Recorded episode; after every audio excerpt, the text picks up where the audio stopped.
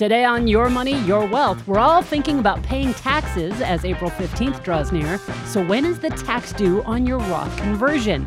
Is it ever a good idea to convert beyond your current tax bracket? And the fellas answer more of your Secure Act questions. What happens when there's no named IRA beneficiary? Does anything change if you're currently taking RMDs from an inherited stretch IRA? And what's the deal with tax deductible IRA contributions? Plus, Joe and Big Al have some backdoor and Roth conversion strategies for our self employed friends. I'm producer Andy Last, and we're in for a hip shaking good time today with Joe Anderson, CFP, and Big Al Clopine, CPA. We got Jim from Santa Cruz writes in. Happy New Year to Andy, Joe, and Big Al. Your show is consistently awesome. Thanks, Jim. I'm 59 years old, W 2 employee. My wife is self employed. We plan to retire in nine years and are expecting higher tax rate in retirement. So we did our first Roth conversion in December 2019 and we'll be making maximum future conversions each year. Maximum equals largest amount possible while being able to pay the resulting taxes. All right, that's an interesting way to look at Yeah, it. I like it. Some some people think of it that way. Federal taxes are withheld from my paycheck. My wife makes quarterly estimated payments. My question if I make a $20,000, $30,000 Roth conversion on March 1st, 2020, are the resulting taxes due with my April 2020 Q1 104 um, estimated payment? Can they be paid without penalty in spring of 2021? When I'd actually know the exact amount of the taxes resulting from the conversion. So he's so what is the best strategy here to pay the taxes? So he's looking at all right. If I'm doing a, a conversion here in March, he's going to convert thirty thousand dollars. Is that estimated tax payment due on his Q in April for Q1? Yeah, and the answer is it depends, of course. but I'll give you a couple of the rules to hopefully, uh, Jim, help you out a little bit. So, first of all, if your withholding covers 90% of your tax liability, which I'm assuming it doesn't, but let's just say it does, your withholding plus your your normal estimated payments, if they cover 90% of your tax liability with the Roth conversion, then then you're okay. You don't need to make any extra. Or if they cover 100% of last year's tax, or if your income was over 150,000, it would have to be 110% of last year's tax.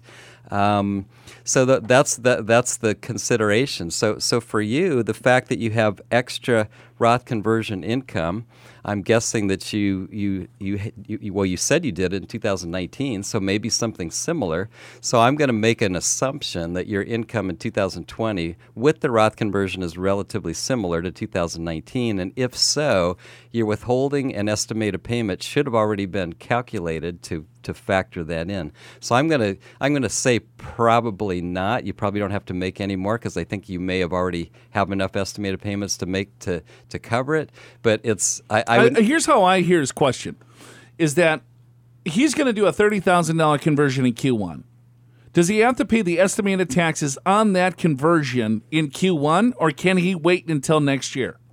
It depends whether he has whether by the year end he's paid in 90% of this year's tax or 100% of last year's tax, in which he won't know till year end. So typically, It's already year end. It's I mean we're already in the Q1. right. So hear me out. So so for the year 2020, Yes. okay, I'm going to decide to do a conversion tomorrow. Okay. All right. $10,000. I'm in Q1 of 2020. Sure. Do I have to make an estimated payment for that conversion in 2020, right, in Q1 because I added that income? Or can I wait throughout the year to make the estimated payment? Okay. So uh, Because uh, does the IRS know With- when I made the conversion? with with that question, then it would be paid quarterly. So let's just say because you did the Roth conversion, you have to pay more tax. And then it's a question of when do you pay it? Do you Right. pay it quarterly, first quarter, or with the tax return? or, or, or yes, or can I maybe even maybe make the estimated payment in December? So if you ask it that way, the answer is you would pay it quarterly. So you'd pay one quarter of the tax in April, one quarter of the tax in June, and so on. That's assuming that you needed to make the payment in the first place because that puts you over these The- limitations. You got it. All Yeah. right. So w- w- the questions that come up w- when someone does a conversion in December, Yes. Right? And then then they have to file like a separate kind of e- exemption BS form because Yeah, so so in that particular case, so since you did it right at year end, then you can use the annualization method because that, that, that Roth conversion was in that last quarter. And that's on the penalty form. I think it's form 2210. It's on page four of that. That's where you, you show what your income was at different points during the year, and then you're not penalized as long as you make that payment for the fourth quarter estimate, which is January 15th of the following year. All right. So going back, so Jim is stating, all right, well, I did the conversion. As long as he's already it, from last year that he withheld over a hundred percent, ninety percent. This is so confusing. It's very confusing. It's hard to answer actually without going without showing someone and and looking at the actual numbers. But if if he doesn't, I mean, if, if he has enough payments made in to cover either ninety percent of this year's tax or hundred percent of last year's tax, he doesn't need to make any extra payments. But he will owe on April fifteenth, probably in the following year. On the other hand, if he if he doesn't meet the 90%, 100%, he will have to pay more and he'd have to pay that quarterly. So if he did it in March, he'd have to pay it in four quarters. If he did it midway through the year, well that was midway through the year so he didn't he missed the first one and that's okay because he hadn't done the conversion then. So he'd just basically have to take that tax and divide it by 3 over the next 3 payments. If it's the very last quarter, that's okay. You missed the first three payments because you did the Roth conversion in the last quarter. You just make that payment in Q4. All right, clear as mud. Thanks, Al. You're very welcome. Okay, we got uh, Hung from Riverside, California. Uh, good afternoon, Joe, Al, and Andy. I'm a fan of your podcast. Learned a lot and very much appreciate all the information. Thank you, Hung. We appreciate you writing in. And listening.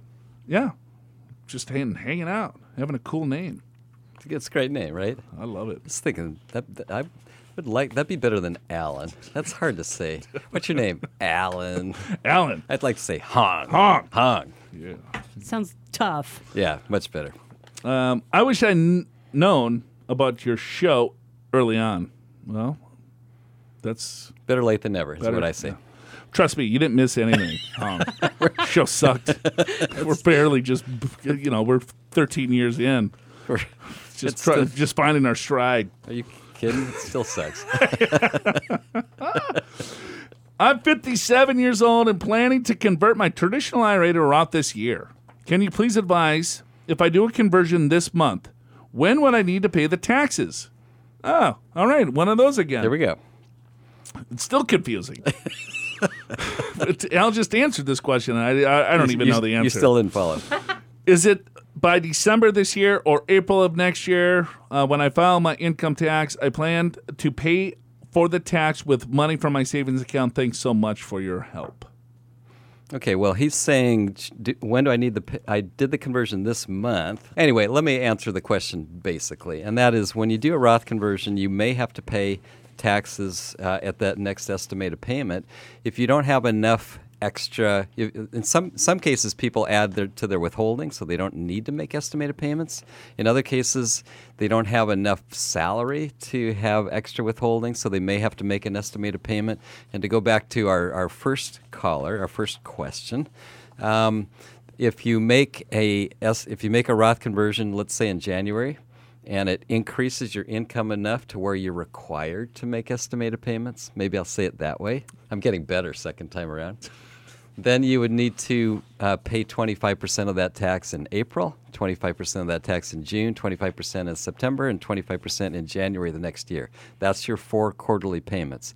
If, on the other hand, you do a Roth conversion in December and you're required to make estimated payments because of your income, then you would just make that whole estimated payment in the fourth quarter, which is January 15th of the following year.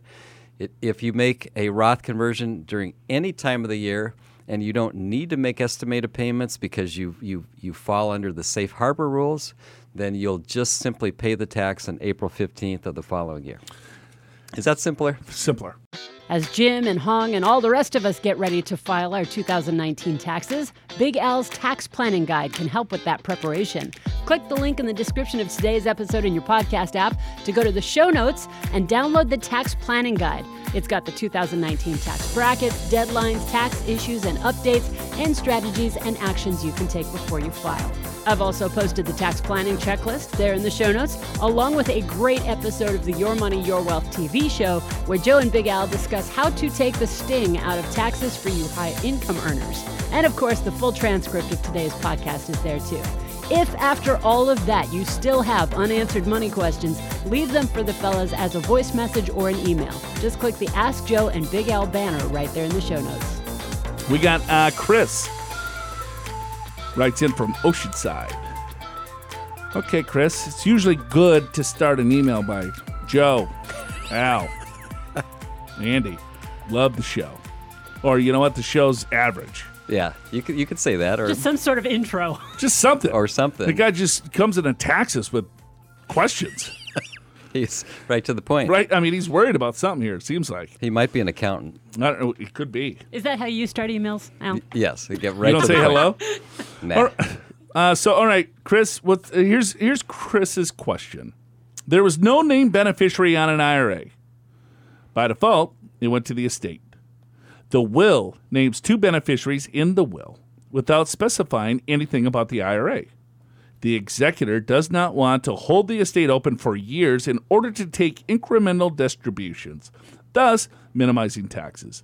Can the executor rename the IRA, put it in, into two IRAs, and the name of each estate beneficiary and maintain the ability to use the stretch method? It sounds like Chris is the executor, and Chris found out that uh, whoever died had this IRA, and the IRA did not have a named beneficiary. Right. And he's like, shoot. Shoot. Now um, so, okay, let's, let's talk about the rules here, Chris. Okay. Because, I mean, it sounds like Chris is pretty smart. Talks like a, probably a CPA. Maybe he's an attorney, Could be. right? He's like, oh, Maybe he's got a client. He doesn't know the yeah, answer. he's like, I got to call So- Big, Joe and Big Al. You're trusting us. I don't know. Uh, well, I do know the answer to this. Okay, it's- let's let's hear it. So there's t- two things when it comes to IRAs, beneficiaries. There's a designated beneficiary and a non-designated beneficiary. And they both have different rules. You have a non-designated beneficiary on the retirement account, so it's named to the estate. So, what there's a couple of rules here. Um, it depends on when the required beginning date is. How old was the deceased when that person died? Because if they were over 70 and a half when they died, that would be past their required beginning date. Then they would have to take the required distributions based on their life expectancy, or they could cash the whole thing out and pay the tax. If it was prior to the re- required beginning date, it is under the five year rule. So they would have to distribute it out within five years. So let's say it's $100,000, you have two beneficiaries. So then you're going to say, all right, well, 50,000 goes here, there, they're going to pay the tax. The estate pays the tax if the but it's it's the will it's going through probate, Right. Right? So the probate process is going to be like here's all these assets. It's a non-designated beneficiary. It goes through the probate, so it's a 5-year rule on it depending on if it was before the required beginning date or after the re- required beginning date. So if it was after the required beginning date, you go with the life expectancy of the Deceased. Deceased. deceased. Oh. Yeah. See, I didn't even know that. I'm a, I'm taking your word for it. I'm a pretty smart guy there. I'm trusting you. You're, you're correct here. So then, is the answer to his direct question about na- renaming the IRA? No, you cannot. putting it You two? cannot can't rename do that. IRAs. Well, Here's how you can rename an IRA because here's what happens sometimes, is that you have a um, let's say I'm going to name and on my IRA I'm going to name Big Al, I'm going to name Andy, and then I'm going to name my nephew Joey. Those are my three beneficiaries, and then I'm also going to give one percent to the Great School of University of Florida. Go Gators. Okay. Okay. So I have four beneficiaries on my beneficiary form. The non designated beneficiary can blow this whole thing up because it doesn't have a heartbeat. There's no life expectancy. Even though there's big hearts in the University of Florida, it is not a designated beneficiary, it's an entity. But you guys have life expectancy. We have hearts. Yes. So Joey, right? My namesake nephew is I don't even know. He's about 10. Ah, damn it. Let's call him five. I think he's older than that. Somewhere between 5 and 10. Somewhere between five and ten. So let's say he's five years old, right? So his life expectancy, let's say it's age 85, like his stretch would be like one 80th out of the overall account if this was uh, before the Secure Act, which eliminates the stretch. So he would have to take it out within 10 years. But this is assuming, like he was asking about the stretch IRA, right? So this still counts for the Secure Act. So all of us would have to take it out within 10 years, but that not that that doesn't the, the University of Florida, since it was on my beneficiary form, then that's a non-designated beneficiary, so that's five years. So they take the oldest, right? To to use uh, they used to use the oldest person to use the stretch IRA. Al's the oldest in the room and oldest out of the all of our beneficiaries. beneficiaries, so yeah. all of us would either have to file f- f- go off of the non-designated beneficiary, which would be the five-year rule, or Al's age. So the other rule is that you can split IRAs. Is that instead of saying, okay, well, because you have a non-designated beneficiary, all right, by September 30th, you could split up the IRA. So non, all right, we're going to give that one percent to University of Florida. Andy, you're going to have your own IRA. Al, you're going to have your own IRA, and, Joey's then Joey's going to have his own IRA, and then they would be able to stretch it based on each individual's life expectancy, so it wouldn't blow up a really young child with an older person. The Secure Act kind of blew all that up because the stretch IRA is no longer, but it's a 10 year time frame versus a five year time frame. So a non designated beneficiary, to my understanding, it's still the five year clock where they would have to deplete the account within five years. All of us humans now have 10 years. So there's still some tax ramifications if you don't do this correctly. What Chris was asking, can he still use the stretch method? And the answer is no. It's five years. It's going to go through probate. And that's why you got to name a beneficiary on your IRAs, 401ks, 403bs, TSPs. Make sure that you really take a look at hard, hard look at that um, because it's easily missed. So Chris would either have to keep the estate open and distribute over five years, or if he wants to close it out, it's just a full distribution to each of the beneficiaries. Correct. That is correct. Okay, well, I learned something. All right, cool. We're just cruising along here. We're on page three out of 50. We, we made some progress. All right, we got Paul from San Diego. Paul writes in Dear Al and Joe, love your show. I inherited an IRA from my mother in March 2015, and I take a RMD yearly. This IRA is not in trust. I am 66 years of age, not married. Under the Secure Act, can I continue to stretch past 10 years, or must I liquidate in 10 years? Uh, Paul, since you've already taken the RMDs, no, you will. You're grandfathered under the old rules. Yeah, that's a good thing. So basically, the rules changed on January 1st of 2020. So, um, yeah, since you're in 2015, you are under the old rules, so you can still do the stretch. Alrighty, Michael from Ohio. Oh, great one! He talking to you or me? Wow. I don't know. I'm gonna guess it's me. I'm going to guess it's you too, actually. Just the way it was phrased. Uh, here's my question. The Secure Act allows myself to contribute past age 72 on a yearly basis. Is that contribution tax deductible like it is now for my traditional IRA account up to age 72? This would allow me to contribute for me and my wife's account and deduct it all. Um, Michael from Ohio. Well, Oh, great one. no great one. What do you say? Well, uh, he, I think he's got a couple of things m- mixed up here. First of all, so let's talk about what I think he's asking. Age 72. So these ages kind of come into play sometimes. Age is 72 means that that is now the new age where you have to take a required minimum distribution. It was 70 and a half. So now they pushed it out to age 72, so you do not have to take a required distribution until you turn age 72 unless you were age 70 and a half prior to 2020.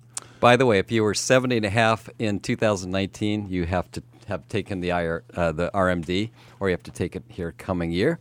If you are age, if you were younger than 70 and a half on January 1st, 2020, now it's 72. 72. Um, another rule within the Secure Act is that now there is no age cutoff to do a traditional IRA. So you had to be under 70 and a half to do an IRA contribution. So it but you needed earned income. So now there is no age limitation. So Michael, if you want to continue to work until age 90 and as long as you have earned income, you can still make IRA contributions for you and your spouse and deduct both of those IRAs. What do you think? Did I answer it? Yeah, that's correct. As, as long as you um, are not in another retirement plan and or your spouse is not in another retirement plan and you're under the income limitations. Yeah. Okay. So who gets to be called the great one then? I think that would be. That, wa- that was that was Joe. Sure. That was totally the way it's written. It was to Joe. Well, it kind of sounds. Yeah, because it was all messed up. no offense, Michael. You, you, well, you he knew you were going to fix it. yeah, I got we, we got we got you we got you covered. Yeah. double teamed it. So, does the Secure Act affect you, your family, your retirement, your inheritances, or your IRA contributions? Find out. Check out Big Al's Secure Act recap video and download our free Secure Act guide from the podcast show notes at yourmoneyyourwealth.com. Get there by clicking the link in today's episode description in your podcast app, and don't forget to share. Post the episode link on Facebook or Twitter or LinkedIn or email it to your friends, family, and colleagues so that they know about this new law too. And realize the Secure Act may also open up some retirement planning strategies that you haven't yet considered. Click the free assessment button at yourmoneyyourwealth.com to schedule a personalized look at your financial situation. Okay, we got one from Rose uh, from San Diego. Hi, Alan Joe. No Andy, huh? There's a lot of them that don't include me. That's fine. I, I got it. I listen to you every weekend. Love, love the show. Got my daughter to listen to it as well. Rose, thank you. Flattered. I'm also a past client. Oh, I know I know Rose. I've talked to her before. Oh, I know who Rose is. Yeah, is. you know Rose. I definitely know Yeah, who Rose is. She's a I- past you- client. You and I met her early on. Oh, this was years ago. Yeah, it was. Yeah. All right. I have a question that I'm hoping you can answer. I'm currently age 72. I've been taking my RMDs from my traditional IRA. I also have a solo 401k as I am a sole proprietor of a business. My CPA helped me set up a solo 401k to help me defer some of the income by deducting my annual contributions to the 401k. My question is Can I do a Roth conversion after I take my annual RMD, as well as make my annual contributions to the 401k, or is it not allowed or frowned upon uh, upon the IRS? Rose, yes, you can fully fund the 401k plan and do a conversion, but you do have to take your required distribution out first before you do the conversion, uh, not after. Yeah, and that's a great question because I think a lot of people feel like once they hit required minimum distribution age, which now is 72, they can't do Roth conversions anymore, and that's not true. You certainly can do Roth conversions. You just have to take your required minimum distribution first, as you said, Joe. So yeah, and if you're still working, Rose, and you're still um, putting money into the old 401k plan, uh, you can fully fund that as much as you want up to the IRS limits and do a conversion. So there's uh, IRS does not frown upon that. All right, uh, Maggie from Los Angeles, dear Joe and Al, I'm a big fan of your podcast. Thank you for your contribution to U.S. retirement world. Huh? Wow, that's a great comp. Thanks, Maggie. Thank you. Are we are we contributing to the U.S. retirement world? Some, some half sometimes, half the time, quarter of the time maybe. I think you're on the charts in Brazil right now. So, yeah, literally. Oh, thank you for. Okay, well that's pretty good. Oh God. If- just I would like to thank my mom for this honor. this is like a, our best compliment we've ever had. Or is or is, is like U.S. Retirement World a magazine? or she's saying our contribution to the retirement in the world. Yeah, well, it's it's at least U.S. We get we we know that. Oh, Okay, if half of the financial advisors out there are as knowledgeable as you guys, it would be a much better world for people who need, wow Need help in their retirement. who need help in their retirement. Oh, thank you so That much, is- Maggie. Marvelous. Let's just let's go to commercial break. That's it. That's a wrap. Yeah. Oh man, I have a quick question regarding backdoor Roth conversions. Um, I don't have a traditional nor a Roth IRA currently, but I have a simple IRA which is not two years old yet. Uh, why do you think she's asking about the two years? Yeah, there's a two-year rule about uh, taking money out of your simple. Yeah, that's pretty good. Yeah, uh, that's Maggie. knowledgeable. Um, I plan to open a traditional IRA. Uh, no, I'm, I plan to open up a traditional and a Roth IRA Charles Schwab and then do a backdoor conversion. However, Charles Schwab um, website states that if your IRA contains non-deductible after-tax contributions, your conversion will consist of partly non-deductible contributions and partly deductible pre-tax contributions and earnings. You'll be taxed based on the percentage of after-tax. Or she's talking about just the pro rata rule. Yeah, she is. All right. Uh-huh. So Yep. then she gives a, a an, example. example. Um, so then you should refer to 86. I guess her question is I'm wondering, does this count my simple IRA? So if you have an IRA, and what she's, let, us kind of backtrack Yeah. here because It's she's a- looking at doing a backdoor Roth IRA contribution. It's a really good question. Backdoor Roth IRA, what the hell is that? Is that she makes too much money to do a straight contribution into a Roth IRA. There's AGI limitations. I'm not sure if Maggie's single or if she's married, but if she makes more than roughly, I don't know, what is it for 20, 20, 100, what's the AGI limitations for Roth for this year? Oh, it's about it's about 130 something. 140, 137, 138? Yeah, I don't have like that. that. I don't have it with me either. Um, and then a couple hundred thousand dollars if you're married. yep. So she makes more than that. So she wants to get money into a Roth. So what some people have done, and the advice that we've not advice, but strategy that we've talked about on the show, is that anyone can contribute to a traditional IRA as long as you're under 70 and a half. But now with the Secure Act, guess what? No age limitation there too. So you can contribute to an IRA at any income limits as long as you have earned income. So Maggie wants to put in $7,000 into an IRA. So she'll have basis in that IRA because she can't take the deduction because she makes too much money. She can't put it directly into a Roth because she makes too much money. So she puts it into a traditional IRA, $7,000. It has basis, it's an after tax contribution. She can then convert that $7,000 into a Roth and pay no tax. If she does not have any other IRAs, if there's other IRAs involved, then it's the pro rata rule. They take a look at all IRAs, they include them as one, and they look at the percentage of what you have in basis divided into the total IRAs that you have, and then that is going to be the percentage of tax free conversion that you would do. The question is, Al, she's got a simple. Does it count?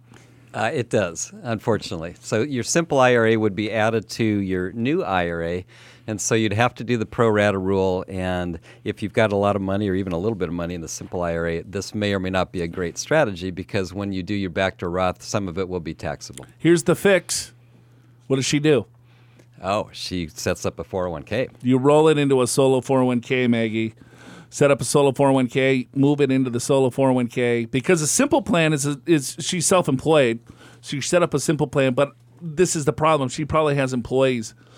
That's maybe why she set up the simple because it's a pretty cheap. Probably. She could set up a uh, safe harbor 401k, but unfortunately, those are pretty expensive. So it depends um, how much that. Uh, I mean, I guess how anxious are you to do a backdoor Roth? Right. And how much do you have in your simple? If it's just a little bit, then Who cares? don't worry about it. Right. So, a couple of options for you. You can set up a safe harbor 401k for your company. Maybe you s- switch the simple plan to a solo 401k plan. If you don't have employees. If you don't have employees, um, then because the 401k is not the same as an IRA, right? So you can do the back door there. Again, this is not advice. this is just a couple of It's a suggestion. Couple of kids just talking about conversions and saving the world Yes. saving the, The US the- retirement the world. retirement world. Do you think we qualified for that answer? Did we save the world? I think we saved a couple of bucks for Maggie in Los Angeles. Yeah, we saved her world. we did. Her her retirement world. Yeah. I'll rock your retirement world, Maggie. Man, I wish I had that on video. Oh boy. If you could have seen the hip shake in the chair. Uh, I wish I could put that out I of my see mouth it. already. I'm sitting closer to you, Andy, and I saw the entire body shape. It was not pretty. Okay, moving on. moving on. We got Susan from Atlanta, Georgia. Hot Atlanta. Uh, You used to live there I did. So did I. years Yeah. ago. Oh, you Pete- did too. I lived in the Darlington, I haven't even visited. right across the street from the Piedmont Hospital, Yeah? right on Peachtree Avenue. Where did you live, Andy? Sandy Springs. Oh, Sandy yeah, Sandy Springs. Springs. Okay. Yep. Sure. I'm, I'm remember Familiar with that? Uh, now, Well, yeah, because it's just above Buckhead, and that's probably where you spend all your time I partying. did spend a lot of time in Buckhead. Um, more time than I probably should have. Did, did, did you shake your hips? I did. I Yeah. shaked everything. Don't worry about it. All right, dear Andy, Joe, and Al, I'm enjoying the podcast and have increased my financial knowledge. Thank you. I have two questions about a future potential inheritance. Uh, it's going to be a brokerage account and an IRA. So, a couple questions here. Number one, my 82 year old mother has a taxable brokerage account with nice gains. Uh, she hopes to leave the account intact so the basis steps up without her uh, with her death. Uh, she thinks my brother and I should sell everything immediately and take cash. I think we should evaluate each holding and decide which to sell based on potential. We would get the stepped up in basis either way. What are your thoughts? I would sell and reinvest to your specific goals and investment strategy. I completely agree. I would sell everything just as you had cash. If these are great investments, then cares? great. Right. But but why limit yourself to what your mom had? I think uh, there's a whole universe of investments that probably make more sense for you. Yeah. So if, if mom's 82, I don't know how old you are. Uh, so you just want to make sure that you're, it's based on your goals. What are you trying to accomplish? What's the money for? Blah, blah, blah. Uh, question two she also has an IRA that is primarily invested in laddered zero coupon bonds. One bond matures yearly with dates through 2027. My brother and I will. Uh, my brother and I will inherit equally. Each bond has a $50,000 maturity value, assuming she passes before all the bonds have matured. Can the bonds be split so we each get half? Thanks for the information. Okay, so 2027, she passes away, um, and she's asking if the bonds get split. Well, So if she let's say she passes in 2024, so there's still three bonds, right? how many bonds does she have? well, several that go through 2027. Let's just say the yearly date. So let's just say there's at least three bonds left. Yeah, And now there's now there's two beneficiaries. So can the bonds be split? sure. I mean, you could sell the bonds on the market. Yeah, but but then you'd get a different rate. Yeah, you, I mean, And you might sell it at a And you'd discount. forfeit you'd The- forfeit some interest. Well, you know what a zero coupon bond is, right? So they, they, you buy the bond, let's say for ten dollars, and in 2027, it's going to be worth fifteen dollars, Right. right? So there's no interest paid. It's zero. Uh, zero coupon. Okay. It's- right. So there's no interest paid. The the coupon, but there's phantom income that you have to pay taxes on. That's probably why she bought it inside in, the IRA. in the IRA. So right? yeah, so that part doesn't matter. Right. So in that case, because there's you're not really you're not really surrendering it, right? You're right. just splitting I- I- it. yeah. I mean, you're just splitting the IRA, and then you would just kind of take a look to see, all right, well, if you have to split one bond in half, you're probably going to have to sell the bond or hold. Depends on what you want to do.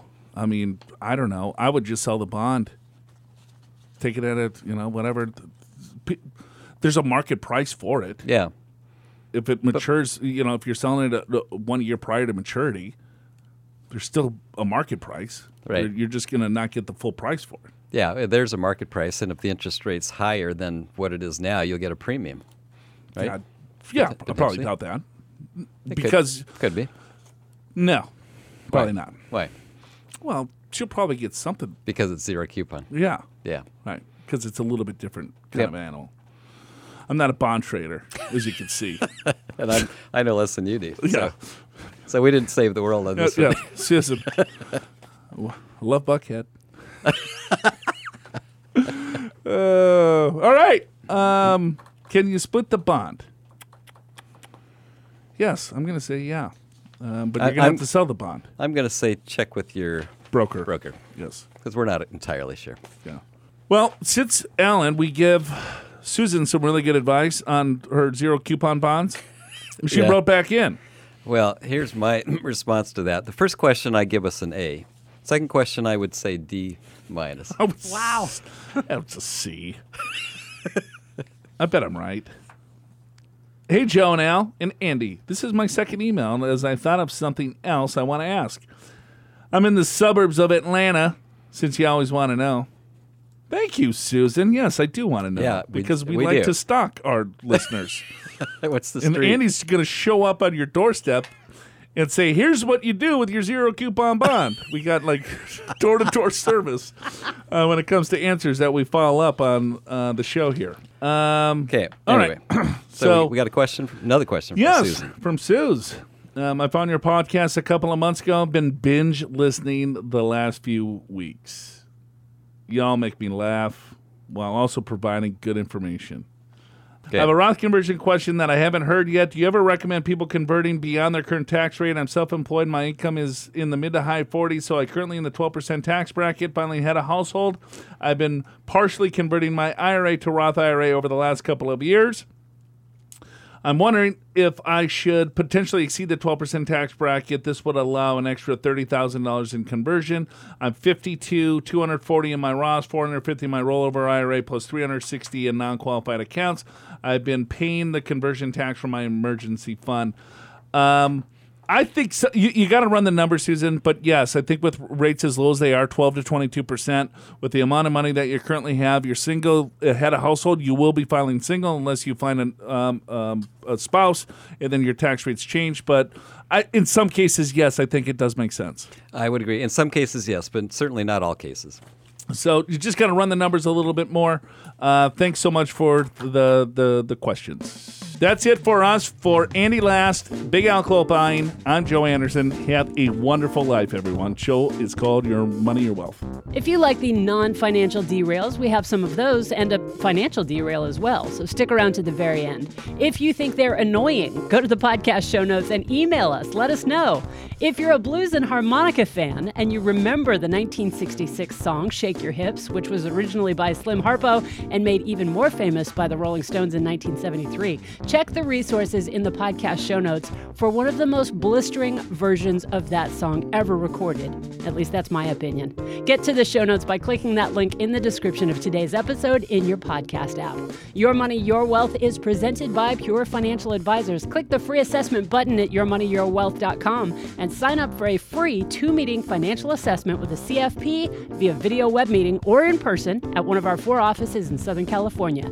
Pure Financial Advisors is a registered investment advisor. This show does not intend to provide personalized investment advice through this broadcast and does not represent that the securities or services discussed are suitable for any investor. Investors are advised not to rely on any information contained in the broadcast in the process of making a full and informed investment decision. We really appreciate you guys hanging out with us over the years, listening, writing in, calling in. Gym promotion side, what was right? That would call in every week when we were Oh, take in the early days? calls. Yeah. Yep, yep. And the crazy guy from Coronado, Yeah. John from Coronado. John, yeah, I remember.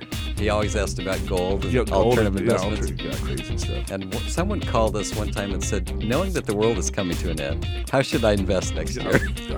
Wow. that was a live call. How did you answer that? Uh, we hung up on him. yeah, and then in 2008, you know, things are not great in the markets. Right. And then Al and I would, you know, try to keep it light and, you know, laugh a little bit and, and have some fun. Yeah. Oh, we'd get hate mail. Yeah, people. This, This is, is not funny. This is not a funny time. Just- you, you should not be making fun of this and laughing. You should be ashamed of yourself for laughing at a joke. It's like, oh my God, relax. It's not like, oh, everyone's going broke. Ha ha ha. You know, he was talking about his kid, like he was bathing his kid at 22 years old or something. So we laughed. Wow, I, I feel like I just walked into a conversation and I don't know all the details. You don't need to know. I don't like saying decade. You know? No, because it sounds like this one guy I listened to, and he always says, "Well, I've been in the business for the past decade." Is it like is just trying to make him something like more experience or something. Got something? it. Okay. right? Well, I've been in the business for 40 decades. how many? How many, 40 decades. how many- wow. that's Four pretty- decades. That's pretty good. Yeah. How, how old am I? Four, five hundred. You're Yep. getting there. You're getting up there. You know how I learned what a zero coupon bond was? From Joe? No. Oh. This well well before I met you. When my early real estate investing days, I, I read all kinds of uh, crazy books and ta- got tape sets. And this one guy said, "Here's what you do." Tape sets? What, Tape, is- what tape are tho- sets. What are those? Cassette tape sets. What way, are- I don't way even back know when. what- Yeah. Well, I'll, I'll, uh, I'll s- on what you what you stream now. We had to put this little thing that looked like a little Thing. thing. You put, it in a. It's a little thing, It's a cassette. it, and it put it in a thing. Got put, it. put a cassette in a cassette player. Anyway, so I was listening to this guy, and he goes, he goes, so here's here's what you do. You go out and find a property you want, and properties were cheaper then. So he goes, and, and he was talking about like in a, in a place where properties were really cheap. So he said, so you, you find a property for seventy five thousand dollars, and it's free and clear, and you go up to the owner and say, I'll pay you seventy five. In fact, I'll pay you eighty. Like, and then when he goes, sure. and then you give them a zero coupon bond with a maturity of 80 that you spent 20000 for because interest rates were pretty high then. And I remember thinking, I don't even understand what you're talking about. But then I checked it out and I thought, wow, that's really clever. And I could never do that. That's basically you're paying $20,000 for a $75,000 property. So that's fraud. Is I mean, what the hell? it's not fraud, but it's not right. Well, I'm going to give you eighty thousand dollars, but you're not going to collect the eighty thousand dollars for, tw- another twenty years. Yeah, right. Sure, I'll Yeah. sign up for that. Who signs up for that? Well, I, it had to be during a period of time when people were desperate. to No sell their wonder why it was on a cassette tape. Was this Carleton Sheets? No, but it was it was Somebody actually- like that? It wasn't Carleton Sheets wasn't quite that bad, but it was it was someone else. Yeah. Yeah. We don't like to name names here. Oh, sorry. Well, it wasn't him, so we didn't name a name. Okay. I like that, y'all. Yo, yeah. That's that's Atlanta. southern I Atlanta. Love it. Did you talk that way when you lived in Atlanta? Of course I did. Yeah, I still say y'all I- because of Atlanta. because of Atlanta. I simulate. No, I never said y'all. I also say crikey From because of Minnesota. Australia. that would Yeah, be but- really hard for me to do that. But if you lived there